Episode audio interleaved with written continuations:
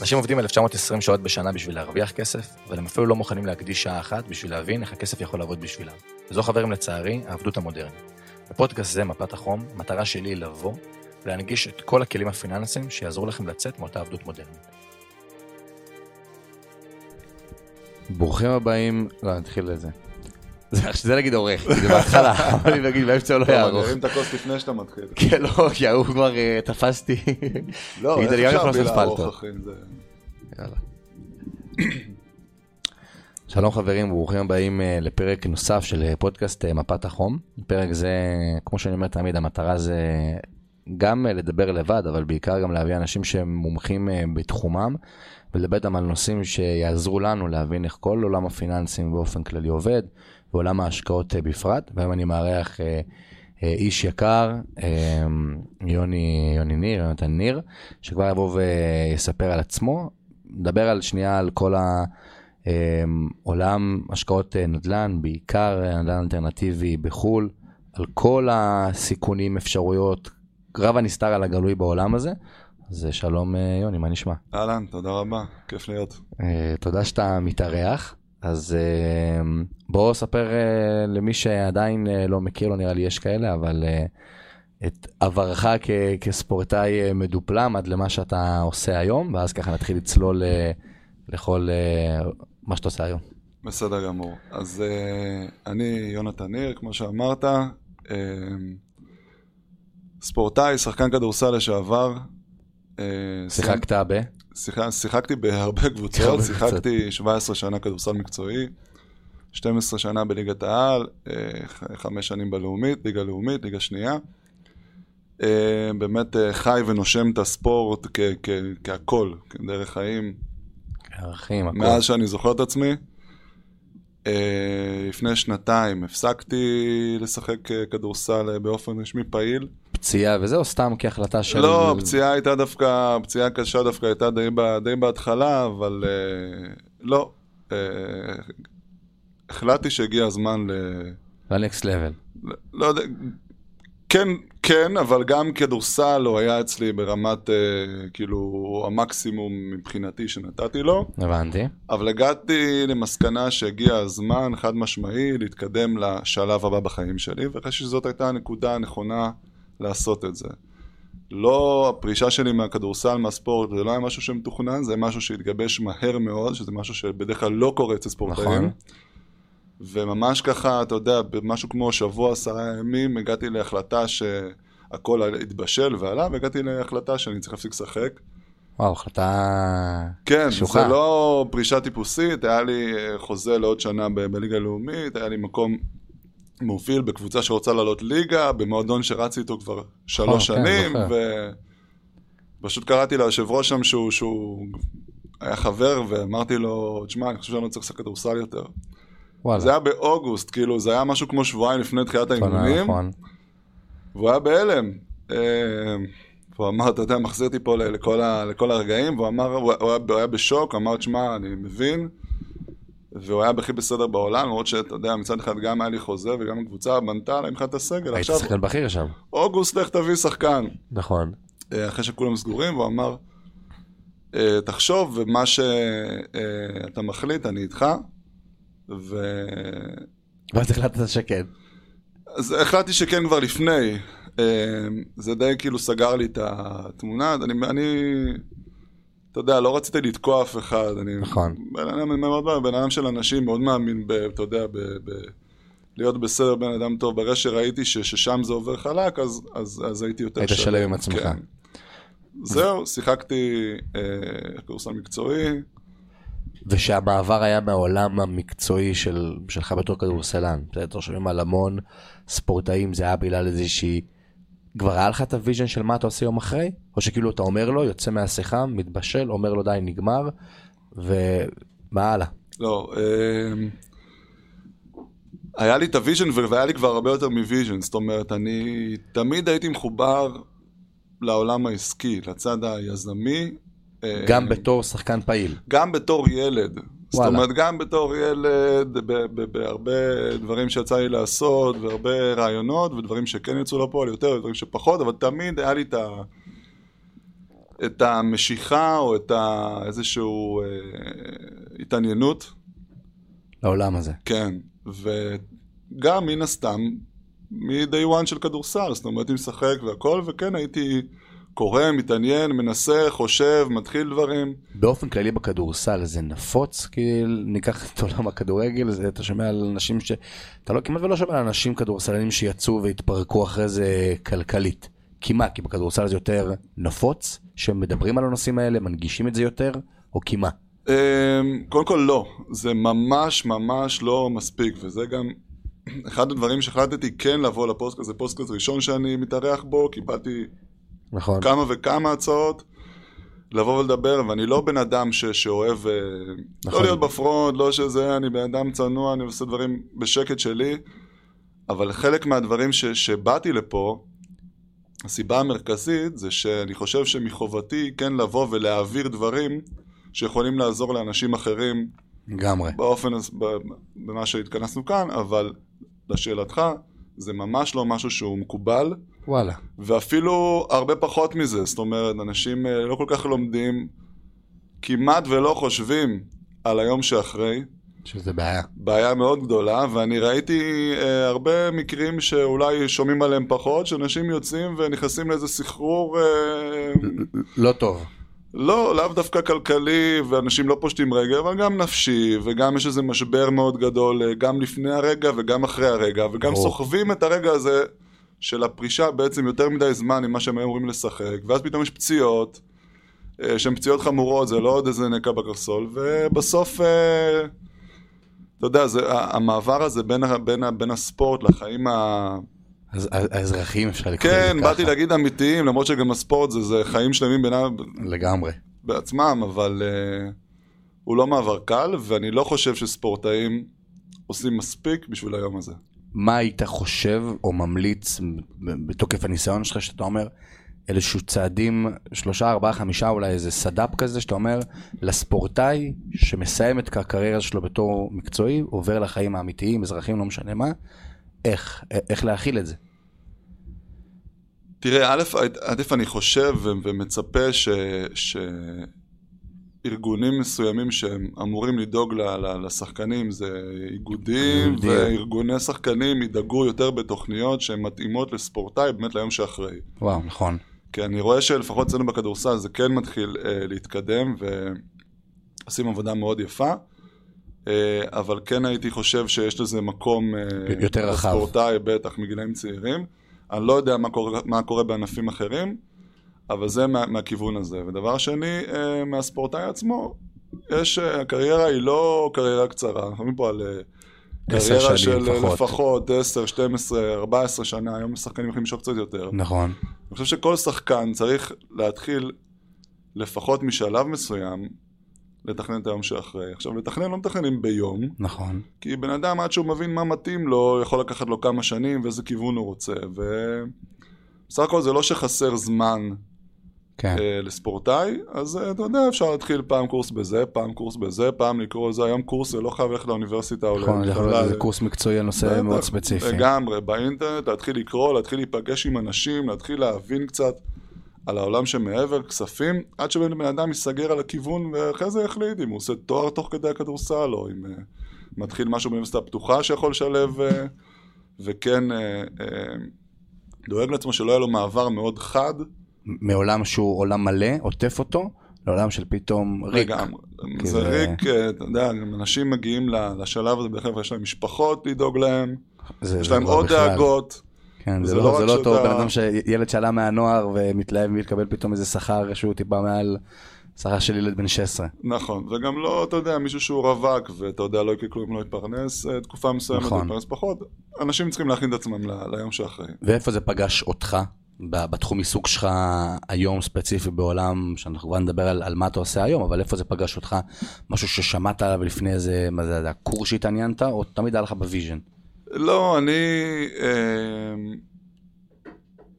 לא יודע אם הייתי בזמן הנכון, במקום הנכון, אבל מהר מאוד ידעתי והבנתי שתחום הנדל"ן זה מה שיכול לדבר אליי. סבבה. וזה פשוט היה איזה קליק כזה ביני לבין התחום, וזה היה מרגע ששמעתי על זה, לא הייתי צריך לבחון שום דבר אחר, ופשוט נכנסתי לזה כל פעם עוד קצת ועוד קצת. למה דווקא אז נדל"ן, אם כבר דיברנו על מה שאתה עושה היום, על נדל"ן, למה דווקא נדל"ן בחול ספציפי? הרי נדל"ן הוא רחב. נדל"ן הוא מאוד מאוד מאוד מאוד רחב. מאוד. זאת אומרת, יש הרבה ענפים בתוך הנדל"ן, הרבה נישות, הרבה דברים להתמקצע בהם. הרבה סקטורים, הכל, כן. כן, ולמה דווקא נדל"ן בחול? א' כל, השוק בישראל הוא שוק נורא קטן, וכולם פה יזמים, וכולם פה יודעים מה הם עושים, ובסוף יש פה המון המון בירוקרטיות, דברים שקשה להשתלב. כן, קשה, לאו דווקא להשתלב. אני בטוח שאם הייתי רוצה לשים את הפוקוס של העסק שלי פה, אז הייתי עושה את הדברים פה, אבל בחול יותר קל לעבוד, בואו נקרא לילד בשמו, שזה מאוד רחב. קהל האוכלוסייה הוא פחות חשדן. גם, בטח, אף אחד לא חושב איך אתה דופק אותו, או איך אתה עוקץ אותו, או כמה אתה מרוויח. כן, גם לא שאלים את השאלות האלה. אז היום החברה שלך, מה שאתה מתעסק בתור מה? בוא תן ככה... אני מתעסק בהשקעות בנדלן, בחול. ספציפית באיזה... בארצות הברית ובאירופה. סבבה. מתעסק בכל נכס שאפשר להשביח אותו בצורה מסוימת, כן. סבבה, שמה זה אומר להשביח בו, ככה נפשת את זה? זה אומר לקנות נכס, לעשות בו פעולה נדלנית כלשהי, שלרוב זה כאילו שיפוץ? זה או שיפוץ, או מה שנקרא שינוי ייעוד, מה שבארצות הברית כולם בטח שומעים זונינג. נכון. או באמת להחליף דיירים שיושבים המון זמן, ולהכניס דיירים שבאמת משלמים את הסחירות. סכום שרוצים. לפי השוק. או לאתר נכסים בזול, או לפתור בעיות של המוכרים. של המוכרים. נכסים שלא יוכלו לגעת בהם שנים. ופתאום או שאתה מגדיל ראש ומציע ופותר צורך למוכר. נכון. וכל נכס שאפשר באמת לקנות אותו, לעשות פעולה, להשביח אותו ולמכור אותו. הבנתי. ומה זה בכלל נדל"ן בחול? אני מדבר שנייה מהכובע של המשקיע הישראלי. משהו שגם נחשפו אליו מאוד בשנים האחרונות. למה? מצד אחד זה מקום שכולם רוצים, פתאום כולם, זה מגניב, אני רוצה שיהיה לי דירה בפורטוגל, אני רוצה שיהיה לי דירה ביוון, כזה. מצד שני גם המון פוחדים, מה זה המון חברות לא אמינות שם, זה המון בירוקרטיה, אנחנו נפרט את זה ונדבר על זה פה, אבל כאילו, למה זה? תשמע, צריך באמת לפרט את העניין הזה, אבל למה כולם רוצים? אז אני חושב שגם יש פה מרכיב שבאמת קודם כל, השוק פה מאוד מאוד יקר. אוקיי, אז אנשים לא יכולים להרשות לעצמם דירות כמו שאכלו פעם. נכון. ואני חושב שנהיה גם איזשהו טרנד, שכולם רוצים יש לו דירה, והוא מספר בשישי בערב שיש לו דירה בפורטוגל, והוא יש לו בקפריסין, והוא ביוון, והוא בקליבלנד. בול. ואתה יודע, הישראלים אוהבים לדבר, וזה חלק מהעניין. אם זו השקעה הכי נכונה לכל אחד, לא יודע. אתה נכון, לרוב עובד עם משקיעים בחול, נכון? לא משקיעים ישראלים. אני לא עובד עם משקיעים ישראלים. מעולה. זה יש לי פה שאלה, וננסה ככה לגעת בה בעדינות. אוקיי. מה ההבדל שאתה מזהה? הרי אתה חי פה, אתה מדבר עם אנשים, אתה נמצא פה. מה ההבדל בין המשקיע הישראלי? בסדר, אתה מדבר על זה בקטנה, על החשדנות ואיפה דופקים וזה, כי זה באמת נכון אגב, למשקיע בחול, באירופה, שאתה מזהה. בין אם זה הסתכלות שונה על ההשקעה, ובין אם זה דברים שונים שהוא מחפש, מה ההבדלים העיקריים? שמה, זה הבדלים של שמיים וארץ, קודם כל. וואלה. כן. קודם כל, יותר קל לי, בתור מישהו שעושה את העסקאות, לעבוד עם משקיע מקומי. כי יש פער מאוד גדול, שאפשר לדבר עם מדברת המשקיע, שעוד מחליט לעשות השקעה בחול. יש פער מאוד גדול, בין מה שבן אדם מצפה וחושב שהוא הולך לקבל, המשקיע הישראלי. לבין משקע בפועל. לגמרי. ויותר קל לעבוד עם מישהו שמכיר את המנטליות, את החוקים, את הנורמות של השוק, כן, שיש לו בצורה טבעית הרבה יותר שקט, שהנכס זה משהו שהוא רואה אותו פיזית, ולא מישהו שמלכתחילה מבין שההשקעה שלו היא מעבר לים, וזה כבר מעורר אצלו איזו תחושה של אי נוחות. סבבה. אני לא כל כך עובד עם אנשים פרטיים ויותר עם גופים, אז לי זה לא רלוונטי, אבל אני חושב שיותר קל לעבוד עם משקיע מקומי משם. שפערי נגיד, דיברנו על זה מקודם, שנגיד, לא יודע, פערי שפה. הרי יש המון דברים, מיסוי וחברת ניהול ושערי מטח ושערי מימון, שלרוב אפשר להגיד באירופה לא כל כך אוהבים את עניין המימונים, לפחות לפי מה שאני יודע, והמון דברים. זה משהו שהוא פוגש, מגיעים לרזולוציות האלה בתור השקעה של נדל"ן בחול, בין אם זה המשקיע הישראלי, בין אם זה המשקיע המקומי באותו מקום? מבחינתי, כבן אדם שבא לעשות את ההשקעה, או מבחינת המשקיע? מבחינת הבן אדם שבא ומנהל את ההשקעה, וגם בתור המשקיע שמתעניין בנושא הזה, זה שני דברים שונים, ברור. אז זה בדיוק מתקשר לשאלה הקודמת שלך. קודם כל, מבחינתי, אוי ויבוא, אם יבוא מישהו שמתעסק בנדל"ן בחול, והוא לא ייקח כמו, אתה יודע, דברים של הפרשי מטבע, ושל נורמות של שוק מסוים, מדינה מסוימת, רגולציה מסוימת, ובירוקרטיה במדינה. ובכלל, אתה יודע, צריך לרד לרזולות של שאלת התרבות של המקום שאתה עובד בו. בול. אז אם יזם או משקיע, שזה הביזנס שלו, לא עושה את זה, אז אוי ואבוי. מצד שני, משקיע בחיים לא עושה את זה. ואז פתאום יכול להיות סיטואציות של הנה עימות מסוימת, שהוא ציפה ל-X, והיזם ציפה ל-Y. והיזם זה לא מתוקף תפקידו להראות את זה למשקיע? כאילו, לבוא ולהוריד, או שכאילו היזם לוקח את זה כמעין איזה obvious כזה? תשמע, אני מאמין שזה איפשהו, אתה יודע, בין לבין, יזם שהוא עסוק ועושה וזה, לא לוקח בחשבון כל בן אדם. כל משהו פסיכולוגי שיש לכל אחד, אתה יודע, תמיד 10 אנשים, וכל אחד יהיה לו משהו אחר, שהוא מרגיש אליו פחות נוח. נכון. ובסוף היזם רוצה לעבוד. זה לא שאני אומר שהמשקיעים הישראלים לא טובים, להפך, ואני גם מתישהו כן יעבוד עם משקיעים וגופים ישראלים, אבל יש הבדלים בין משקיע מקומי למשקיע זר. דיברת מקודם על עניין התרבות, וגם בפריגים כזה שלנו, אז דיברנו על הנושא הזה שאני, לצורך דוגמה, הייתי לפני זמן בבוקרשט, וראיתי באמת דירות שברמת הגימור והסכום שרוצים עבור הדירה, דירה שפה בארץ בקלה קלה הוא פי 4, פי 5. ואז אתה פתאום רואה את הרחוב, שנראה כמו אחרי הפצצה של רוסיה, כאילו נכנסה לשם אתמול, וזה נראה מהמעלית, שלא נדבר בכלל על מעל 2 אנשים בתוך המעלית, ונדבר על הגר המדרגות ודברים כאלה, שבסוף עניין התרבות של המשקיע הפרטי, שנמצא שם המקומי, זה לא פוגש אותו, כי הוא רגיל לזה. תן לי טיפה 2 מילים על הנושא הזה. תראה, אני אנסה להגיד את זה בצורה הכי נכונה. מבחינת הנראות וההרגשה שיש למישהו שבא לראות השקעה מסוימת מבחוץ, אין לזה שום קשר לטיב ההשקעה עצמה.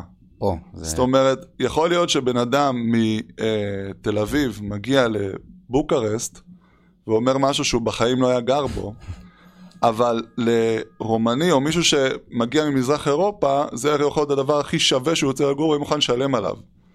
וזה רק חלק מהפערים של להשקיע בחול. ואם משקיע ישראלי או זר, זה לא משנה בכלל, כן. משקיע מעבר לים,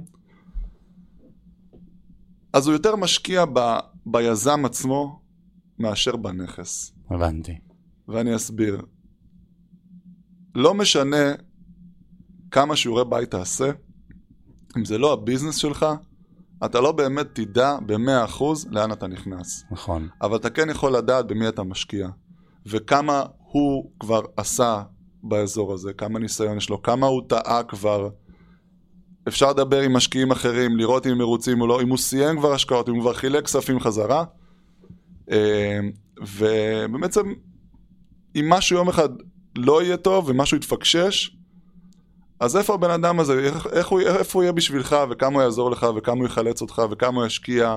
כי אתה אומר, בסופו של דבר, אנחנו, ואמרת פה תובנה שהיא מאוד חכמה, שלא חשבתי על זה מקודם, כי אני יכול להגיד לך שחזרתי משם, כאילו נחרדתי, אמרתי לעצמי, כאילו, בחיים לא הייתי גר פה, כאילו מי ילך לבוא ולהשקיע? ואז כמו שאתה אומר, שנייה, אתה לא היית גר שם, אבל אתה לא הבן אדם שרוצה שיזכיר אצלך את הדירה. הוא לא יבוא והזכיר אצלך, הוא יזכיר את, לא יודע מה, בלונדון, בניו יורק. נכון. אתה מחפש את אותו בן אדם, אתה צריך להסתכל על היזם, ועל מה הוא עשה, ועל זה שהוא בכלל, הוא כבר נמצא שם בביזנס 10 שנים, ויש לו 300 דירות בבעלותו, ודברים כאלה, שזו תובנה שהיא משנה שנייה את צורת הסתכלות עבור ההשקעה, שזה העניין. תקשיב, משקיע ישראלי, אתה יודע, בואו לא נחלק את זה לישראל, לא נעשה של אנשים שעושים פה השקעות וכסף וזה שיכולים למד את כל העולם איך עובדים, בסדר? בוא נגיד משקיע זר, שלא משקיע במקום מגוריו, או נגיד במדינה שהוא חי בה, זה לא משנה אם הוא קונה דירה בבוקרסט, או בבודפסט, או בקפריסין, או ביוון, או בקליבלנד, בסדר? סבבה. זה משנה שמי שהציע לו את העסקה, או מי שהוא פנה אליו על מנת לבדוק השקעה, יודע מה הוא עושה, ואיזה בן אדם הוא, וכמה ניסיון יש לו, וכמה כבר טעויות, ואם אפשר לדבר עם משקיעים שעבדו אצלו, והוא משקיע בסוף בו ולא בנכס. שזה מדהים. אז אם כבר דיברנו על עניין של היזם פונה או דברים כאלה, אני אחרי שהייתי באותו ביקור שם, אז באתי ובאמת דיברתי באינסטגרם על הנושא הזה של נדל"ן בחול ואיך המספרים, וגם פתאום שאתה רואה את המספרים שם, אתה אומר כאילו שאנחנו חיים פה באיזה יוקר, זה לא נורמלי. ואז צצו כל מיני, אתה יודע, כמו פטריות אחרי הגשם, לי הבטיחו 12% ביוון, לי הבטיחו 15% באוהיו, לי הבטיחו דברים כאלה. ומי שגם לא רואה את זה ביוטיוב, אז אפשר לראות את העינונים של יוני על מה הוא אומר על הצורה המופתחת. מכיר את זה טוב, כן. יפה, אז ממה צריך להיזהר בהשקעות האלה? הרי כמו שאמרת, אני בסוף משקיע ביזם, ולרוב אנחנו בתור ישראלים ידועים במחירת חלומות מפה התאילנד הלא חזור. אז לפעמים זה גם יכול להיראות טיפה משהו שהוא זה. איך אני צריך בכלל לגשת להשקעה כזאת? קודם כל, אם מבטיחים לך צורה, קודם כל כך את הדברים שלך תברח, בסדר? יש כל כך הרבה משתנים שלא תלויים ביזם, שאי אפשר לבוא ולהבטיח צורה, ואם מבטיחים משהו, אז זה מקפיץ כמה נורות, בסדר? יכול להיות שיש אנשים שאני קטונתי ויודעים איך הולכת על איזה מודל, ואני לא שופט ולא זה, אבל בוא נגיד שזה מעלה שאלות. שאגב, שנייה, גם לרוב ההבטחת צורה הזאת, מדברים שאני אספר סיפור אישי לאחר מכן, זה לרוב, אומרים לך, בוא תשלם X, ובסוף משאירים להם עוד איזה 50,000 בצד, שמהם זה הצועה המובטחת, מאותם 50,000. אז כן יש צועה מובטחת, אבל אתה משלם לעצמך את הצועה. אז אתה רואה, אמרת לבד, ואני לא יודע כמה אתה בעניינים, ויש באמת הרבה, מה קרה? אנשים הבטיחו, זה שוק מאוד פרוט, וזה שוק מתקשר לתבחר במי אתה משקיע, ולא בנכס שאתה קונה. והרבה אנשים הבטיחו, ובסוף הבלוף התגלה, כי ההשקעה הסתיימה, והבן אדם בא למכור את הבית, והבתים שהוא קנה ב$80,000, היום שווים 70. עכשיו, הוא אומר, איך יכול להיות? כאילו, גם השוק עלה, איך עוד שאני מוכר בהפסד. ואז מתחילים לגלגל אחורה, ואם שהוא קנה ב$40, דירה שהוא שילם עליה $80. ברור. אבל אז כבר לא זוכר את השאלה שלך. יש לך שאלה, אם כל שאלה שלך מורכבת מ5 שאלות, 3 שאלות. כל שאלה זה 15,000 סוגריים בתוכה. לגמרי. איך אני ניגש להשקעה כזאת? על מה אני צריך לשים לב? מה אני צריך לבחון שאני ניגש? שוב, בסוף, במי אתה משקיע? אתה יכול לבחון מגמות והגירה ואת התל"ג של כל מדינה, ותשמע, אם אתה באמת משקיע וסכום כסף, סע לאיפה שאתה משקיע, תעשה סיבוב בלילה, שהחלומות שמוכרים בלך יהיו כמה שפחות, בסדר? שכאילו, אתה אומר, אם נגיד, סתם אני לוקח דוגמה, אני משקיע בדירה אחת, בקפריסין, בלימוסול, אז סכום קטן, אין לי מה אפילו לנסוע לראות את המקום, כאילו די כזה שגר ושכח. תשמע, אם אתה הולך ומשקיע ביזמים גדולים מוכחים, שגר ושכח, בדיוק כמו שאתה קונה מניה, תבין קצת, תשאל שאלות על מיסוי, תשאל אנשים שהשקיעו בקפריסין, תשאל אנשים שהשקיעו אצל היזם הספציפי הזה, או אצל החברה הספציפית הזאת, כי נדל"ן בחול זה דבר טוב, זה דבר רווחי, זה מבורך להשקיע בחול. נכון. אבל לא משנה כמה תלמד, אני דווקא כן חושב, אם אתה משקיע $100,000, אז כן, $1,500 תשקיע בביקור של איפה אתה משקיע, מה רע, זה חלק מהדיו דיליג'נס שאתה עושה, וזה נראה לי אפילו חייב לעשות. כן, משהו שהוא מבורך. כן. אבל גם שאני משקיע ביזם, בסוף דיברנו על זה, ואמרנו, הנה אותם יזמים שבאו והבטיחו הרים וגבעות. מה בתוך ההבטחה הזאת אני צריך לבוא ולשים לב? צורה מובטחת, אמרנו, דיברנו שזה משהו שהוא לא קיים. מה עוד? שאני בא ולפעמים אני רואה, ברמה, אני גם אתן עוד הזרה שאני חושב שזה צריך להיות הזרה, מישהו שעושה, יכול להיות שגם לא, ספונסר באינסטגרם, בסדר? האם זה משהו שאני צריך להגיד, וואלה, מעניין אותי, אני אולי כן ישיר פרטים, אני אומר כאילו, מה אם הוא משאיר ספונסר בשבילי, מה, כאילו, אתה מבין?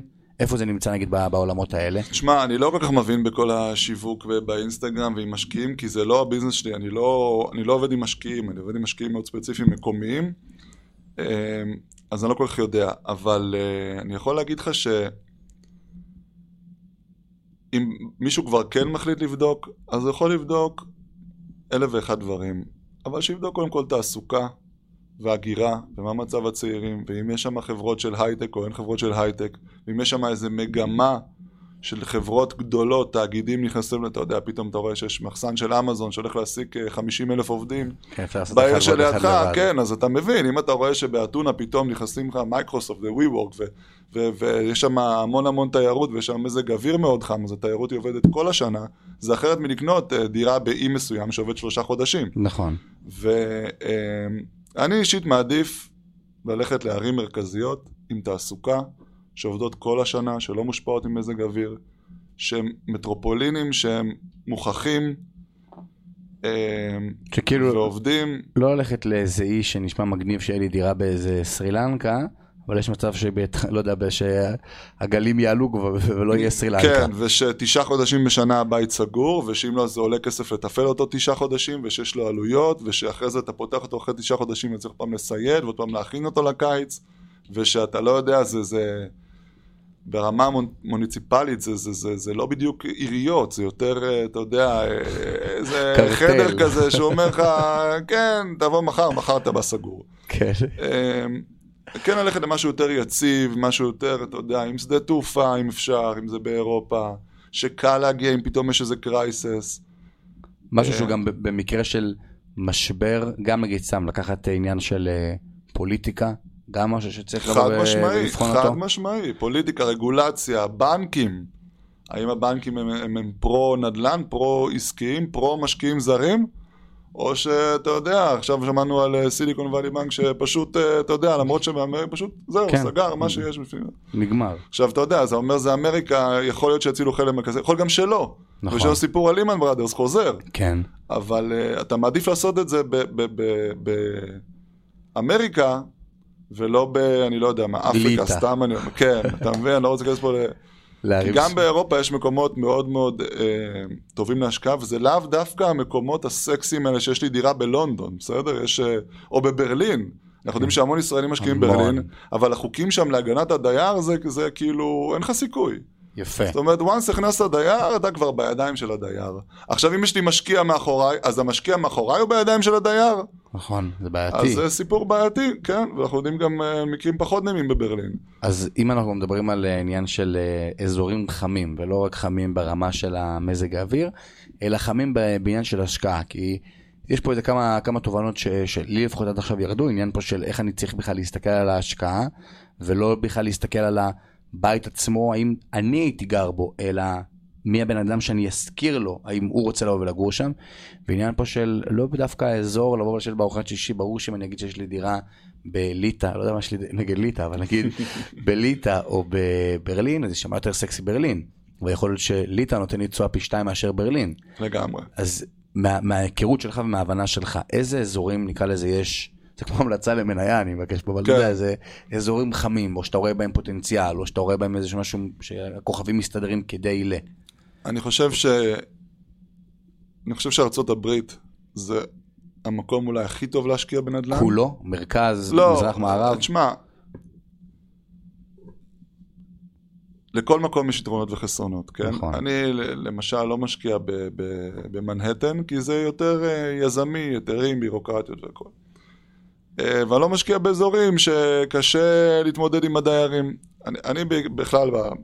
בפעילות שלי אני פחות מחזיק נכסים, אלא יותר משביע ומוכר, אבל... זה פליפ, מה שנקרא? זה המושג פליפ? המושג, כן, זה פליפ, אבל הפליפ הוא לא חייב להיות של חודשיים, זאת אומרת, יכול להיות פליפ שהוא באמת ברמה של השבועיים אפילו. קנית מספיק בזאת, אתה כבר יכול להעביר אותו בלי שנגעת בו. וואלה. ויכול להיות שפעולה של השבחה, שהיא קצת ניירת, ויכול להיות גם שנה פלוס. זה כאילו יעני, כזה ניקח אבא אשר אבא אני, רוברט קאווסקי, מכיר את הסיפור שם? לדוודות שלא קראתי, אבל שמעתי לא מעט. סבבה, אז זה כאילו מה שככה הוא יתאשר, לפחות אתה יודע, בסוף אפשר לעמוד מהנכסים שלו, אבל בדיוק אותו זה. הוא עשה זה באיזה 1990. שאלה אם זה משהו שהוא עדיין נשאר, כאילו משהו שעדיין אפשרי. בארצות הברית, זה סופר אפשרי, אבל לא ברמת המשקיע בודד. זאת אומרת, זה לא שמישהו עכשיו יקנה בחברה מסוימת, זה דורש פעילות מימון מסוימת, או פעולות כאלה ואחרות. זה לא גיא בא, נכנס לאיזה יד שתיים, לאיזה זילו באמריקה, ראה איזה דירה, החליט לקנות, למכור, זה לא כזה. לא, הדברים שמדוברים בספר רבא עשיר ואבא אני, שוב, בלי שקראתי, זה איך אנשים בעצם משאירים את הנכסים ולא מוכרים אותם. נכון. בארצות הברית זה מקום שהוא מאוד מאוד, אני אוהב לקרוא לזה נדלן אוריינטד, אבל הנדלן שם הוא נורא פשוט ונורא רחב ונורא מגוון. לא רק ברמת הנכסים, אלא ברמת הבירוקרטיה, החשיבה, הבנק, איך שהבנק, מה הבנק מציע לך בתור נדלן. כאילו מאוד תומכים בזה. כן, מאוד תומכים ומאוד מאוד גם מבינים את הרציונל. פתוחים. וואלה. אתה מבין, כאילו אפשר לעשות הרבה, אז מה שקורה שאנשים עושים בארצות הברית זה שקונים נכסים שצריכים הרבה עבודה מבחינת השיפוץ, קונים אותם בזול, משפצים אותם, הולכים לבנק ובעצם עושים מחזור משכנתה. כשהם עושים מחזור משכנתה, אז הבנק שולח את השמאי פעם נוספת, ונותן משכנתה מערך החדש של הבנק. בסדר? ואז מה שקורה, בוא נגיד סתם דוגמה, אם בן אדם... כן, מספרית, תן דוגמה מספרית. יאללה, בוא נתן שבן אדם קנה בית שיהיה לנו קל לחשב ב$50,000. סבבה. בסדר? זה גם המחירים האמיתיים? תלוי באזורים, יש גם של $5 מיליון, אבל... ויש גם של $15,000, השאלה איפה אתה רוצה לשחק, אבל... $50,000 דירה. בוא נגיד שיהיה לנו קל לחשב $50,000, ושיפץ אותו בעוד $50,000. סבבה. עכשיו הלך לבנק. תשמעו, אני רוצה לעשות מה שנקרא מחזור משכנתא או ריפייננס בארצות הברית. הבנק אומר לו, אין בעיה, הבנקים שמחים להלוות כסף, נכון? הבנקים... זה המקצוע שלהם. בדיוק. אז הבנק שולח שמאי ואומר, וואלה, עכשיו הבית, השווי של הבית בשוק, אם הבן אדם מוכר אותו מחר, הוא יקבל $150,000. וואלה.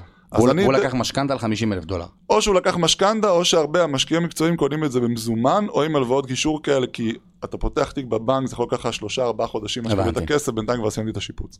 אז בוא נגיד, הוא קנה אותו ב$50,000, שיפץ בעוד $50,000, הבית שווה $150,000. עכשיו הבנק הגיע, העריך אותו ב-$150,000, הוא בעצם נתן לו 70-80% מה-150,000. ואז מה קרה? בן אדם הוציא את כל האקוויטי, את כל הכסף שהוא השקיע, והשאיר את הבית אצלו. אמנם ממונף ב$100,000, נכון. אבל לא משנה, השווים $150,000. והוא לוקח את $100,000 האלה, וקונה בית אחר ב$50,000. משפץ אותו ב$50,000, בא לבנק עוד פעם, אומר להם שלום, אני יש לי בית, בואו תאריכו, תתנו לי משכנתא, אתה רוצה לעשות ריפייננס, בטח. וכך הוא גדל. וככה, ואז זה שמגיע ל$10,000, וב-$10,000 אתה עושה כבר הלוואה מסחרית, שנקראת בלנקנטלון, ואז אתה מחזיר את כל ה$10,000, כן. זה משהו שגם, כאילו, בסוף, זה משהו שגם יכול בן אדם בודד לבוא ולעשות? לא. צריך לזה ידע, צריך לזה... צריך לעשות הרבה דעות בדרך. צריך כאילו ללמוד את זה, צריך ניסיון, במציאה של הנכסים הנכונים, ולנתח את העסקה, בשיפוץ, בלהבין איזה שיפוץ מתאים לאיזה אזור.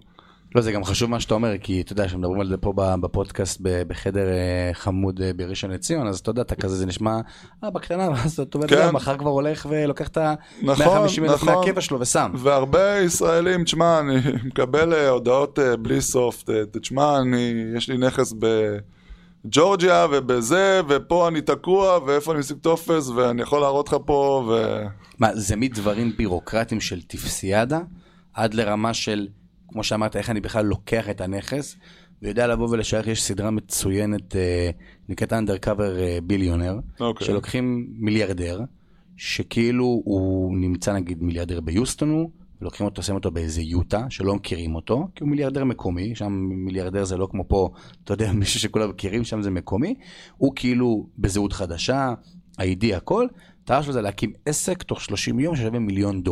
אוקיי. ובכל עונה שם אתה רואה את אותם מיליארדר, הם עושים בדיוק כמו שתיארת.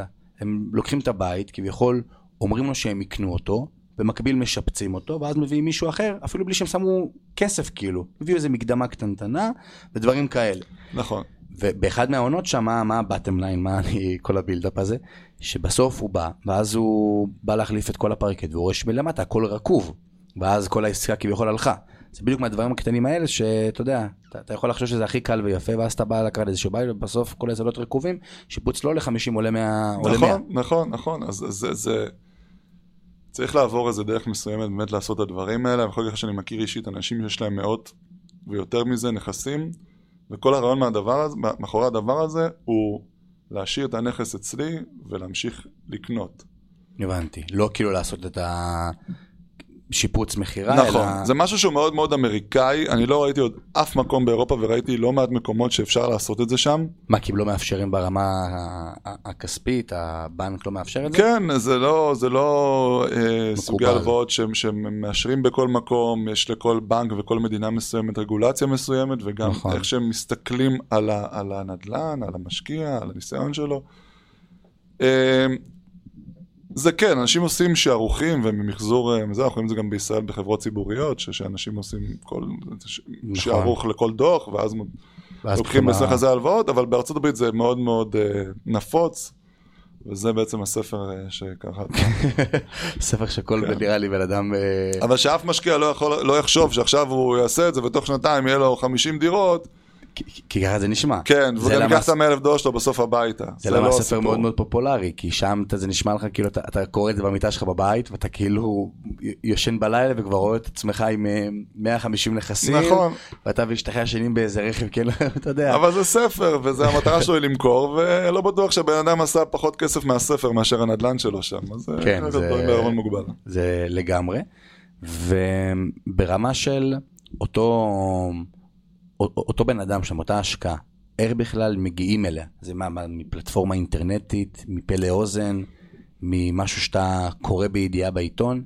איך בכלל אני בתור משקיע מבין שהאזור הזה הוא כדאי? דיברנו על כלכלה והכל, אבל נגיד, איך אני מבין שדווקא אני מעדיף את השכונה הזאת, נגיד ולא את השכונה הזאת, סתם לצורך הדוגמה. אז שאלה, שוב, השאלה, זה באמת מתחלק לשתיים, השאלה אם אתה שואל עכשיו בכובע של משקיע, שיש לו, לא יודע מה, סכום כסף, והוא רוצה להשקיע אותו, ובא לו עכשיו לראות איפה הוא משקיע אותו, והוא מתחיל עכשיו לעשות דברים לבד, שאני לא ממליץ. או שאתה הולך למישהו שהוא מלווה משקיעים, שאולי בישראל נשמע מילה גסה, נכון. שלם לו כמה אלפי $1,000 או יורוים, והוא כבר, עם הידע והניסיון שהוא צבר, הוא דואג לך לבחור את הנכס הנכון, את המדינה הנכונה, את השוק הנכון, את השיפוץ, הדייר, הוא כבר מכיר את השוק, okay. כנראה כמו שאתה תכיר בעסקה העשירית. נכון. עכשיו, אני מכיר מלווה משקיעים שעושים את הדברים האלה, זה לא מה שאני עושה, זה לא מעניין אותי, אבל אני חושב שמשקיע ישראלי חייב ללכת למישהו כזה, כי הכסף שהוא ישלם לו, הוא יחסוך את זה פי 5 כנראה בכל הטעויות שעושה בדרך. וגם אם אתה רוצה להשקיע ולהתמקצע ולהבין יותר, בוא תעשה השקעה 2 עם מישהו, תתגלח עליו כביכול, נכון. תבין, תראה מה הוא עושה, ותצא לדרך לבד. אבל לצאת היום לאפשרי, אבל שמי שמשקיע ייקח בחשבון, שהוא משקיע בזה זמן וכסף של טיסות, של פגישה עם מתווכים, קבלנים, או שהוא הולך קצת לספוג הפסדים ועלויות, וזה גם בסדר. נכון. לא, כי כמו שאמרת, המילה הזאת, יש נטייה, אני יכול להגיד גם בתור בן אדם שעובד רק עם משקיעים פרטיים, לא יודע, לקוחות פרטיים, זה עניין פה של החשדנות הזאת, הרבה מאוד פעמים, של כאילו מה, אני חושב שאני לו 40,000 שקל, $10,000, $15,000, שהוא יגיד לי איפה לקנות, מה אני צריך להגיד לי איפה לקנות, אני אלך, אני אחפש באינטרנט, אני אמצא את זה, יש לי איזה דודה שגרה שם, מתקשר לדודה, והיא לא מחוברת למה שקורה, ואז אתה יודע, והדודה אותי באה ואמרה, וכאילו, יש מין איזושהי נטייה שלאט לאט שאני נמצא יותר בעולם ההשקעות, גם מתחיל להיחשף לבינלאומית, אתה פתאום מבין שכמו שאמרת, עדיף שלם את ה-10, 15, $20,000 לאיזה מלווה משקיעים, שיבוא ויסביר איך באים ועושים עם זה. אני גם לא חושב שזה מגיע לסכומים האלה של ה-15-20, בטח של כמה אלפים, בטח 3,000, 5,000, 6,000. כזה. כן. זה אפילו לא מגיע לסכומים של... נכון, אבל בן אדם שקונה דירה ב-70,000 יורו באתון, הוא אומר מה זה, 10% מהרכישה? נכון. הוא לא מבין מה הבן אדם עבר, כמה טיסות הוא כבר השקיע, כמה טעויות הוא עושה, כמה הוא חוסך לו. נכון, כי זה כמו שאתה בא לבן אדם, אתה לא משלם לו לרופא 1,000 שקל לפגישה, אתה משלם לו על כל 7 שנים שלמד את ה... לגמרי. אתה יודע, אני מקבל הרבה פניות שאנשים כאילו אומרים, צדר לי השקעה, או איפה להשקיע, או זה, ואנשים כאילו, אני לא מסדר השקעות, אני לא עובד עם משקיעים פרטיים, אבל אנשים כאילו, אני מסתכל על הבן אדם אחרי שנתיים, הוא עוד לא עשה את ההשקעה. עכשיו, אני אומר כאילו, בחייאת, היית משלם $5,000, יורו, אני לא יודע כמה זה, למלווה משקיעים, היית כבר עושה היום 2 השקעות, וכנראה גם נכון. אם היה לך מישהו טוב, היית מכפיל את הכסף. נכון. במקום זה אתה לא רוצה לשלם למישהו, אתה רק מקטר, אז אתה נשאר בלי השקעה, כן, בינתיים יש אינפלציה, והכסף שלך יורד, והוא כבר לא שווה כלום, ואתה יודע, חגיגה. זה כמו החבר'ה שאתה יודע, כל הזמן, אני רואה בקבוצת בפייסבוק, שיש לי איזה 190,000 משתחררים מפיקדון, מה לעשות? מחפש את ההמלצה שלו מאיזה, אתה יודע, תגובות בפייסבוק, ואתה רואה שכאילו משהו, אני רואה שמנהלים דיונים, אני כאילו אומר, איך? מי אתם? מה? לא, בשביל ה-190,000 שקל עבדת כל כך קשה, שאתה מתנהל עם איזה מישהו שאתה, הכל טוב, וגם אם רשום לו עכשיו בביו, בפייסבוק, מומחה, גם אני יכול לשנות מחר את השם שלי, כאילו זה לפעמים מאוד לגמרי. מראה על סיטואציה כזאת. יש לי מישהו שאני מכיר אותו טוב, שהוא עושה בארץ ליווי משקיעים, ממש סדר להם דירות טובות, במתחמי פינוי-בינוי, מישהו שהולך, קורא טבעות. קורא תוכניות, יודע לזהות, כל 30,000 שקל שאנשים שלמים לו, אני רואה איך הם עושים אותם ערב. אבל אני מציע קצת באמת לחשוב קצת מחוץ לקופסה ולראות את התמונה הגדולה ולקחת את זה כחלק מהעלות של הדירה ולהשתמש על מישהו כזה. מה אתה אומר על כל הנהירה בתקופה האחרונה לדימונה, בוא נגיד ככה, יצא לך לשמוע? יצא לי לשמוע לא מעט. כן. מה דעתך בנושא? אני חייך, אני תפסתית, אני הייתי במילואים לפני 4 חודשים, ובאתי בצאלים, והיה נהג טיולית, שבא ולקח אותנו מהמטווחים, לא משנה מה, והוא אומר לי, מה אתה עושה? מספר לו מה אני עושה, וואלה, אתה גם בנדלן, אמרתי לו, לא, אני שוק ההון, זה לא נדלן, בסדר, הכל טוב, ואז הוא מספר איך לפני 7 שנים, דירה שם הייתה עולה גם לפעמים, אתה יודע, 100,000 שקל, היום פתאום הדירות קפצו ל1,200,000, ואני בתור מהצד רואה את זה, ככה לפחות דעתי, בוא נשמע גם מה דעתך, זה מעין איזשהו סוג של כאילו בועה שמתישהו תבוא ותיגמר, כי בסוף אני צריך למכור את זה למישהו, אין שם איזה אוניברסיטה בצד, אין איזה תוכנית פיתוח לאוניברסיטה, זה שפתחו שם איזה בורגרים, זה לא אומר שאני אבוא ואני אזכור שם דירה, מה דעתך על הנושא? זרוק ככה, תקבור אליך. אני אנסה לענות על כל 5 שאלות ששאלת בדרך, מה אני אומר על דימונה? תשמע, אמרתי לך בתחילת השיחה, אני אוהב להשקיע במטרופולינים חזקים, תעסוקה עם צמיחה. עכשיו, אני לא יודע, לא מכיר את דימונה ברמה באמת של הפרקטית להשקעה, אבל אני, אתה יודע, לא ראיתי שם איזשהו משהו שיכול להוביל את העיר באמת לאיזו צמיחה וסגסוג, שהוא באמת נדלני עסקי, זאת אומרת, כל המדינה איפה שלא היית זורק, היה עולה, אני לא בטוח שהם חיים מ-100 קפצו ל1,200,000, אבל נכון. מ-100 הדירות האלה הזולות, בטח 300-400. נכון. אז זה לא כך משנה איפה היית יורה, היית פוגע. נכון. אבל אני חושב שנגיד,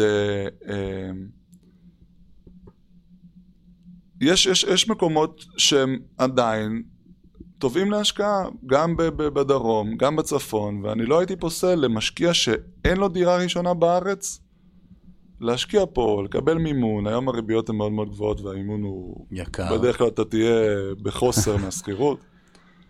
מול המשכנתא, אבל אני בטוח שגם פה יש... ואם כבר נדלן בארץ מההיכרות שלך, אם יש, למה לא נגיד עדיף נדלן מסחרי על בנייה, או שצריך להתייחס לזה בצורה שהיא שונה, גם בהשקעות שלך? זאת אומרת שאתה לפעמים מייעד נכס למשהו אחר, אז איפה זה נמצא? יש נדלן, יש מספר, לא יודע אם כל איזה תתי ענפים, ויש כמה כיוונים בנדלן, בסדר? יש הזדמנות למגורים, יש הזדמנות, יש נכסים למסחר, תעשייה, יש נכסים מניבים, יש אנשים שבכלל כל העיסוק שלהם זה ארגון מתחמים. נכון. אם אתה שואל אותי, מה שאני אוהב בחול, שזה יתרון מאוד משמעותי בעיניי, זה שהצורות וההחזרים על הכסף במגורים הם כמו על מסחרי. אני חושב שתמיד יהיה יותר קל לנהל, לתפעל, להשביח נדל"ן למגורים, כי? מאשר מסחר, כי תמיד אנשים ירצו לגור ואין שם דרישות, אתה לא הולך עכשיו ובונה בניין של 20,000 מטר, וצריך למצוא דיירים ל-20,000 מטר, ושדייר כזה יוצא לך, יכול לקחת לך שנה שלמה עד שימצא חדש, ויש לך מימון שדופק, וארנונה, שארנונה למסחרים מאוד מאוד גבוהה, וזה יכול לגמור לך את כל הפרויקט ואת כל הצועה. ושאתה קונה דירה או בית, אז קל להזכיר אותו, וקל להשביח אותו, וקל, אתה יודע, לתפעל אותו אם משהו קורה. כאילו אולי אם שמים על כף המאזניים ששתי הנכסים מוסכים, נגיד, לא יודע מה, דירה בבוקרסט או משרד בבוקרסט, יכול להיות שהמשרד, אם הוא יוזכר כל השנה, הוא יהיה יותר רווחי מהדירה. כן. כמו שאמרת, יכול להיות שפתאום אותה חברת הייטק שבאה ולקחה את המשרד יצאה, ולך תמצא עכשיו חברה חדשה. נכון, וזה גם, זה קצת, ההשבחה בנכסים מניבים, ששוב, זה אחלה דבר, כן? זה הולך יותר על ההחזר, או יותר על הפיננסי של הנכס, מאשר השוק עצמו. זאת אומרת, שאתה תמכור את הנכס בנדלן מניב, הסתכלו מה שנקרא על הרווח של הנכס. אנחנו לא ניכנס לזה עכשיו, כי זה קצת באמת, זה פודקאסט בפני עצמו, נדלן מניב, אבל הסתכלו על מה הנכס עושה, ויתנו לו שערוך לפי זה. זאת אומרת, אם הנכס עושה 7%, זה באותו שוק נהוג לקנות נכסים ב-5%, אז אתה תמכור אותו לפי 5%. יכול להיות שקצת עושים פה סלט. לא, אבל כן, הבנתי מה אתה מתכוון. אתה מבין, כאילו, ולא למשל, כי אני אמכור בית, כי יבוא איזה זוג שהאחות של האישה גרה פה, והיא מוכן לשלם לי עוד $15,000 או יורו, כי הוא רוצה פה, כי הבתי ספר פה טובים, הבנתי. או כי הבניין הזה מתוחזק, או אתה יודע, 1,001 סיבות שלא קשורות לפן העסקי. זאת אומרת, אני מעדיף למכור נכסים, הבנתי. לאנשים שזה לא הביזנס שלהם, שהוא לא רואה כל דבר, איפה יורדת התשואה, ומתי צריך להחליף את הדבר הזה או אחר, אלא כי הוא רוצה פה מבחינת הלוקיישן. כי כמו שאתה יכול לשלם את עוד 10,000 יורו או $1, כי אחותו גרה דירה ליד. חד משמעי. או כי אמא שלו חולה וגרה פה והוא צריך לעזור לה עכשיו, או כן. שזה... אנשים מוכנים לשלם יותר ויותר קל למכור ומוכרים יותר מהר, וגם זה כולל בהשכרה, אתה מבין? ולאו דווקא אם הנקודה העשרונית או אחרי, אתה יודע, המספר היא מתאימה או לא מתאימה. כן, זה נמצא שם. אז אם אני שנייה חוזר להתחלתנו, שאתה התחלת ללמוד את התחום הזה, איך בכלל ניגשים? נגיד כך בן אדם ששומע את הפודקאסט הזה, אומר וואלה, תשמע לי אין, זה אין, יש לי תשוקה לזה מטורפת. איך בכלל מתחילים? אני אגיד לך איך מתחילים. קודם כל, כשאני התחלתי, אז האינטרנט הוא לא היה מלא במה שיש היום מבחינת נדל"ן בחול, זה היה נדל"ן בחול, זה קצת היה, אתה יודע, אז היה. אבל היום, אני לא יודע אם יש מספיק אנשים שמלמדים, באמת ברמה כאילו, זה קודם כל יש, אבל אני לא יודע אם יש מספיק מידע באמת כדי לבוא ולהתחיל ולצע השקעה. ברמה הדרכתית כאילו. כן, משהו שהוא מקיף, אבל האינטרנט מפוצץ בהרבה הרבה מידע ממש ברמת המדינה והסטייט ושל זה מקיף מאוד. אז צריך לעשות הרבה שיעורי בית, להירשם לקורסים, לשלם על קורסים, שוב, זה כמו, אני לא... אנשים לא רוצים לשלם, הם, אתה יודע, אבל אחרי זה הם סופגים בהפסדים פי 10. אז לשלם וללמוד את זה, אפשר ללמוד במדיות בלי סוף, ואז לבוא ולעשות צעד ראשון, בצורה מבוקרת, בתקציב שאתה לוקח חשבון שיכול להיות בו הפסדים, טעויות, להיות שלם עם זה, כי אם אתה יודע, אתה לא באמת תבין את זה, זה יעשה לך לא טוב, וזה תקבל חתון מפניקה. ולצאת לדרך, לעשות אחד, לסיים אחד, להבין מה עשית יותר טוב, מה עשית פחות טוב, לעשות עוד אחד, וככה לבנות את עצמך באיזושהי צורה, לבחור שוק נכון, יש כאלה שאין הבעיה לנסוע לארצות הברית. נכון. יש אנשים מוכנים לקחת מטוס עד 3 שעות. אז אתה יודע, לעשות עם עצמך איזה תאום ציפיות. והשפה זה קריטי? השפה זה קריטי, מאוד. אתה חייב מקום שמדברים באנגלית. חייב. כן. עכשיו, תשמע, יש מקומות מדברים יותר אנגלית, יש פחות אנגלית, ובסוף שאתה יושב בבנק, אתה חייב, או עם העורך דין שלך, אתה חייב שיבין אותך, ושאתה תבין על מה אתה חותם, או איפה אתה משקיע. שזה מהות, כי אני חושב שאם אני מדבר יותר שנייה על הדור הצעיר, בני גילי ומטה, זה חבר'ה שאתה יודע, אני רוצה כאן ועכשיו, השקעתי איפה הכסף.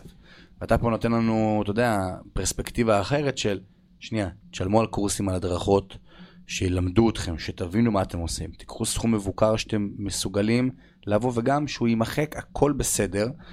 להיכנס טיפה צעד אחר צעד, ואם אתם כבר רוצים להשקיע בנדל"ן בחו"ל, אז עדיף שתהיה גם עם שפה. שפה זה must, אבל עדיף שזה יהיה משהו שאתם, אם אתם בוחרים לבוא ולהתעסק בזה, אז שזה יהיה במקום שאתם יכולים להיות זמינים אליו, שבא לכם להיות בו, כיף לכם שם. אתה יודע, אנשים יכולים להשקיע גם בקוסטה ריקה. נכון. ושמעתי אנשים שעושים אחלה ביזנס בקוסטה ריקה. אבל תשמע, להגיע לשם, זה, אתה יודע, זה לא קל. אירוע. כן. אז היופי, ו... כן, אז אולי אתה מרוויח שם, אתה עוד 3% תשואה, אבל בשביל להגיע, אתה צריך לעשות קונקשן בצריך וברומא לפני. כנראה שגם אם אתה תרוויח משהו לאורך זמן, הוא ישחוק אותך. לגמרי, זה כבר לא תרוויח אותו. ומבחינת השעות, ראיני, אתה עובד, אמרת, אירופה עשה ביוון, אז אותה שעה, ונגיד שאתה, חבר'ה שאתה עובד בארצות הברית, איך זה עובד? גם ברמת הסדר יום, ניהול, עובדים? תשמע, זה קשה, זה קשה מאוד לנהל עסק שיש בו כמעט 20 עובדים, בשעות שהן הפוכות, בשישי שהוא יום עבודה רגיל, הוא לא סתם יום עבודה, הוא כמו חמישי פה, כולם עושים לסיים לפני סוף שבוע את הדברים. בדיוק. בשבת, זה משהו שהוא לא פשוט, והוא ויתור גדול. תשמע, יש לי עובדים, יש לי אנשים שזה, בסוף, אתה יודע, כבעל עסק אתה תמיד שמה, ותמיד נמצא גם שאתה לא פיזית, ותמיד זה מעסיק אותך, וזה חלק מהוויתורים שמישהו שרוצה להיות עצמאי, ובעצם לעשות יזמות, אבל תשמע, ארצות הברית זה מקום מאוד מאוד... אמרנו נדן אוריינטד, אבל יש בו מחיר. גם המרחק, גם השעות. שמשהו שצריך לבוא ולשים לב אליו, כי לא כל מה שתמיד, בסוף זה לא רק מסתכם בסכום בחשבון הבנק, יש לזה מחירים הרבה יותר מלפני. לגמרי, אבל שוב, יש פה חוזרים לעניין הזה של הבעל מקצוע שבעצם עושה איזה חוצץ בינך לבין ההשקעה. אנשים יכולים לבוא ולהשקיע לאו דווקא בנכס, אלא בכל מיני קרנות או קבוצות שיזמים עם... רקורד מדהים מארגנים. כל מיני קרנות ריט כאלה ואחרות. החל מקרנות ריט ועד אנשים בודדים שיש להם איזו אופרציה במקום מסוים שעושים. וכן, הם לוקחים איזה פי מסוים, לוקחים פי מהניהול, מהאפסייד והכל. אני חושב שהפי הזה מבורך, אבל באדם יש לו אפס התעסקות. הוא לא צריך לדאוג, הוא לא צריך לבחור. בסוף הוא שופט את הקרן הזאת על פי ההחזר שלה, אבל... נכון. אין לך, אתה יודע, איפה אני, ושישי ושבת, ופתאום תקבל איזה מייל מהחברת ניהול בשישי בלילה, שהדיירת אומרת שהמים הפסיקו לעבוד, ומינוס 20 מעלות עכשיו באוהיו, אז מה תעשה? נכון. אז הדיירת מתחילה לא לשלם, ויש ופתאום מתחיל לצוץ הרבה חוקים שאתה לא באמת יודע, כי אתה לא מכיר את המדינה הזאת. ואיך באמת מרמת המיסוי פה של הרגולטור הישראלי, איך הוא מקבל השקעות נדל"ן בחול? מה זה, זה כפל מיסוי?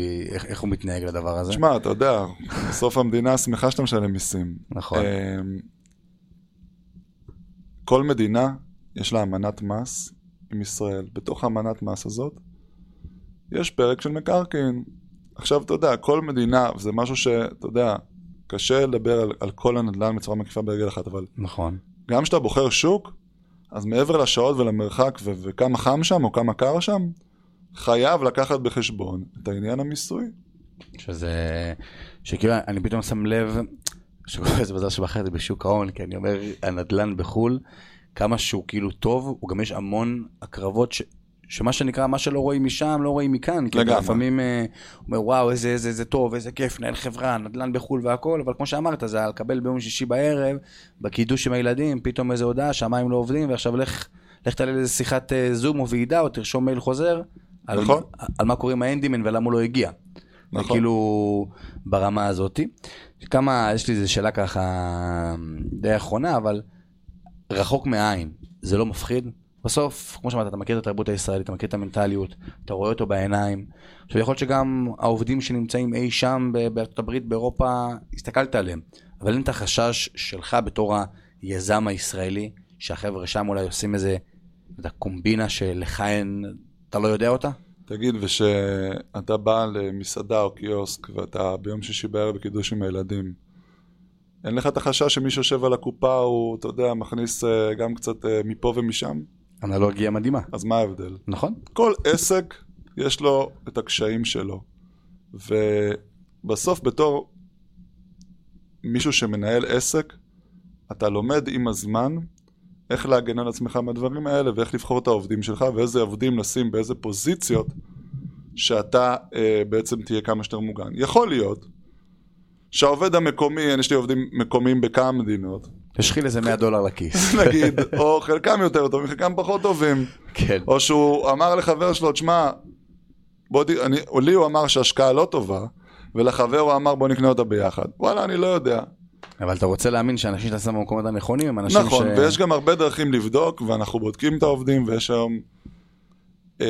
מה, באפליקציות מעקב כאלה ואחרות? באפליקציות, באקסלים, בביצועים, בבדיקות דרך הצלבות של מידע, ברור, יש לנו מישהי בחברה שיש. בסוף זה חלק מהתפקיד שלה, לעשות, אתה יודע, מעקב אחרי עובדים, אבל בסוף, אתה יודע, זה כמו... העסק הוא כמו... אני מסתכל על זה בצורה קרה, זה כמו השקעה. אני בסוף מסתכל כמה הוצאתי, כמה הכנסתי. אני לא עכשיו אסתכל על כל קיור או כל ברז שהייתי צריך להחליף. אני מסתכל אם הבית שקניתי ומחרתי הוא היה השקעה טובה. וככה אני מסתכל על העסק. אני לא עכשיו, כל עובדים, אף אחד לא יהיה מושלם. לא כל העובדים שלי יהיו מושלמים. והעובדים שלי יהיו מדהימים אחד אחד, אבל מה לעשות? מי שלכן להסיק הרבה עובדים כל החיים, אז לא כולם יהיו 100%. ויכול להיות שכמו שאמרת, הברז שהיה יכול לקנות ב$12, קנה ב$18. לגמרי, ואתה יודע מה, שאני לוקח עובד וקבלן, זה חלק מההבנה. בדיוק. אני לוקח את זה בחשבון, שכנראה אם אני הייתי משפט שם, הייתי קונה את הברז ב$12, והוא קונה את זה ב$18. בהתחלה זה לא היה קשה לשחרר מזה, כי בהתחלה, לא יודע, אני יכול לחשוב על זה בתור בעל עסק. קשה, סופר קשה. סופר הרבה פודקאסט, אבל כל הסעות הרעיון שלי זה מהדברים האלה. בסדר? זה קשה, זה סופר קשה, זה כמו שאתה מרחוק מהעין. אתה יש לך את החשדות, אנחנו ישראלים, אנחנו ישר חושדים בדברים. כן, שאתה כאילו אומר, אתה יודע, מה, היית בוולמרט, ראית את שני הברזים, לא פחדת ימני. נכון, וזה גם, אתה יודע, זה כל כך רחב, יש כל כך הרבה דברים שזה יכול לקרות, שאתה לומד כאילו... עכשיו נסתכל על התמונה הרחבה כמו שאמרת, כמה קניתי, כמה הרווחתי, מה הפער, אם אני מרוצה מהתוצאה? אני לא מסתכל על הדברים האלה, יש עסק, יש לו הכנסות, הוצאות, הבדיטות, מה שאתה רוצה, הכל, אתה יודע, נמדד בדברים כאלה. דרך כלל זה סיפור קטנצ'יק, פעם ישבתי באמת לפני איזה 7-8 שנים אולי. עם חבר שהוא גם עושה עסקים והכל, והיינו אני ואשתי, והוא ואשתו, והיינו באיזה מסעדה, באמת קיבלתי איזה בית ש... הבית היה למחירה, המוצא למחירה, וזה היה מקום מאוד קר, ומה שקורה במדינות הקרות בארצות הברית, אם אין חימום בבית, הצנרת קופת. נכון. אתה יודע, הצנרת קופת, זה סיפור, צריך לפתוח את הגבס, לקלף עוד פעם, אתה יודע, את הקירות, את השירותים, את הכל, להחליף צנרת, לחסות למכור, יכול להיות גם $10,000. נכון. ואתה יודע, המתווך הלך להראות למישהו את הבית, ואמר, תשמע, החימום מחובר, הכל פה מפוצץ, הצנרת היא פוצצה, אני באתי עם מישהו להראות את הבית, הצנרת מפוצץ, ואני כאילו תוך שני אומר, יואו, שיט, המנקה. חיפתה את זה לפני, עשתה לי טובה, חיפתה את החימום. נכון. והנה הלכו זה, ואני זוכר את עצמי, אתה יודע, כאילו זה היה אתמול, מתכתב עם המתווך, ועם המנקה, וזה עד, וזה לא, וזה, ומתחיל לחשב, וכמה זה, ואיך הייתי אמור להרוויח X, ובסוף אני אפסיד Y, וזה. ואתה יודע, יש סיטואציה שאנחנו כאילו באיזה ערב עם חברים, שאתה אומר ארצות הברית ושעות, וכאילו אתה יודע מה שאמור ליהנות וקצת להתמלא ממנו, ואתה רק תקתק והכל, ואתה יודע, ושואלים מה קרה וזה, ואני אומר כאילו, זה מה שקרה. אז החבר שלי שיש לו, אני מאמין אפילו שהוא לא יודע שזה הוא, ושהוא לא מזהה את הקטע הזה, אבל הוא אומר, בסדר, מה זה? אתה לא לוקח את זה בחשבון? לוקחים בחשבון שעסק שעובד בווליום גבוה וזה, יש לו אחוז מסוים, של פלטות כאלה. של הוצאות כאלה. אתה יודע, ברגע שכאילו שהוא אמר את זה, פתאום זה גרם לי להבין הרבה מאוד דברים. אז אתה אומר כאילו, ברמת הברז, אני לא מסתכל ברמת הברז, ואפילו, אנחנו עושים הרבה מאוד נכסים, כן? אבל אני אפילו לא מסתכל ברמת הנכס. וואלה. אני מסתכל ברמה הרבעונית, ברמה, אתה יודע, שנתית.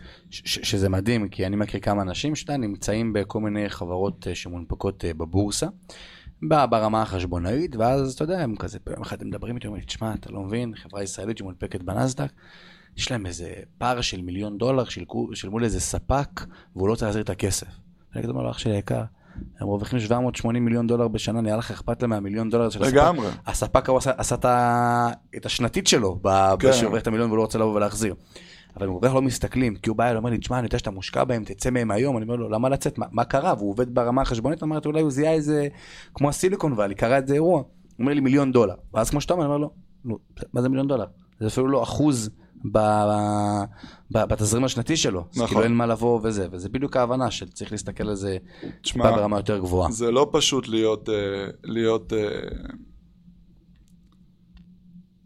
להיות עצמאי, יזם, בעל עסק בעולם ההשקעות, זה משלם בשוק ההון או בנדל"ן. וצריך באמת, אתה יודע, עם השנים, אתה לומד איך באמת לקרוא את המפה ומה להבין, ממה להתרגש, ממה לא.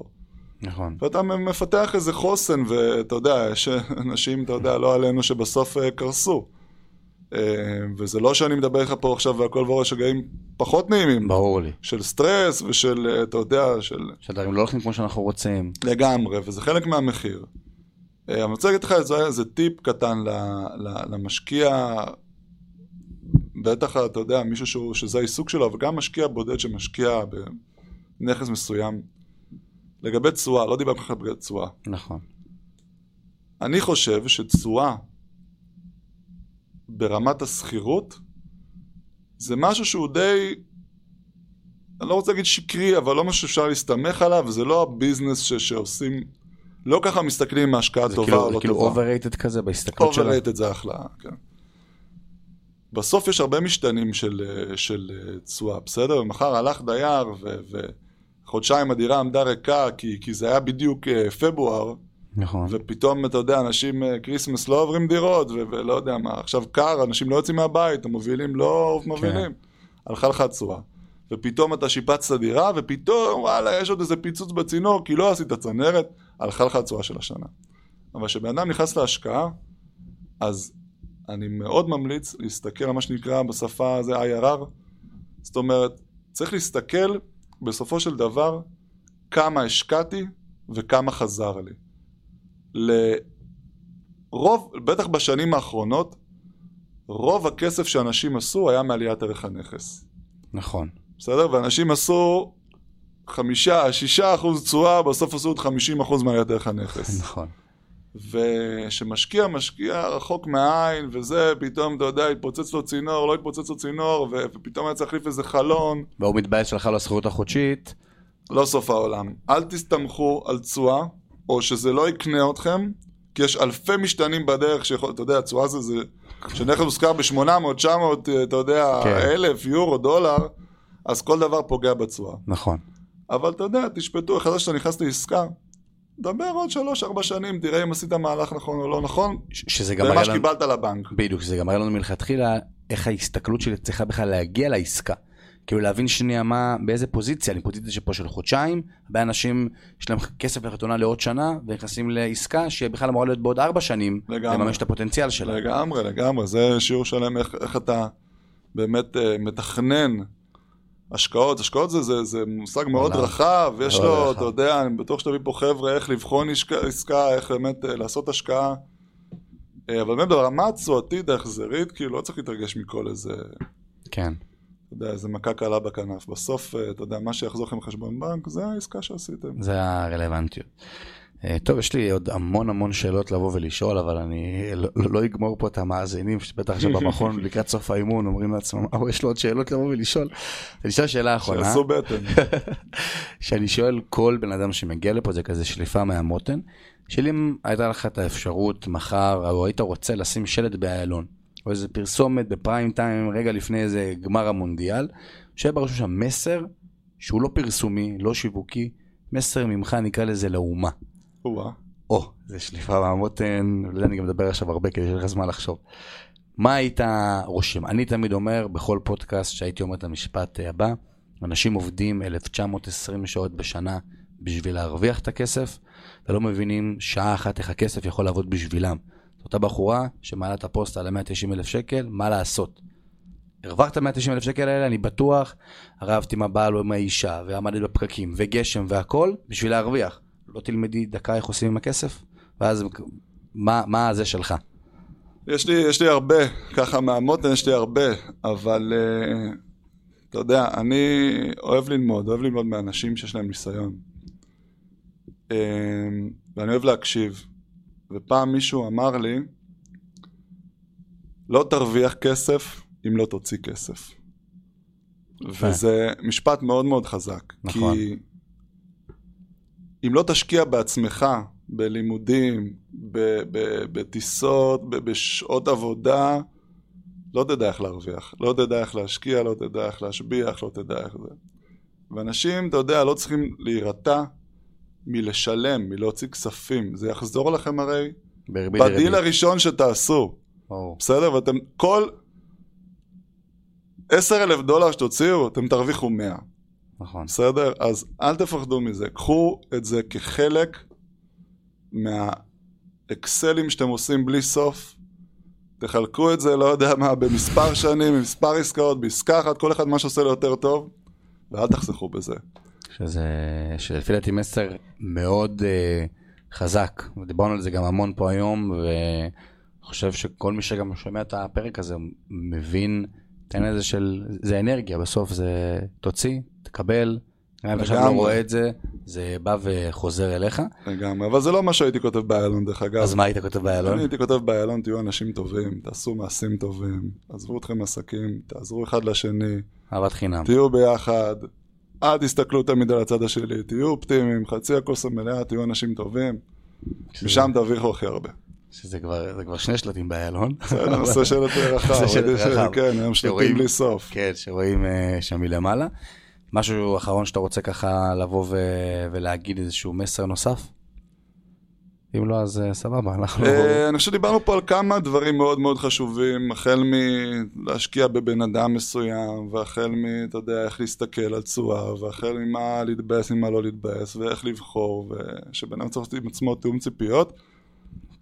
כן, ואני חושב שבאופן כללי כל מי שגם שומע את הפרק הזה, אני לקחתי מזה המון, והפרספקטיבה שלי על השקעה בנדל"ן פתאום השתנתה. חשבתי יותר כמו בן אדם שגדל בלאה 33 בקרמיליה בחיפה, על 4 קירות, ופתאום אני מסתכל על זה בצורה שהיא שונה. קודם כל, תודה רבה לך. בכיף. אם מישהו לקח מפה איזה משהו שיעזור לו, שיגרום לו להרוויח, וזה עשינו את שלנו. לגמרי. היה כיף גדול. ותודה רבה, ותודה רבה גם לכם שהזנתם. ניפגש פה באותו יום, תשע, שבוע הבא, שלכם המשך שבוע מקסים.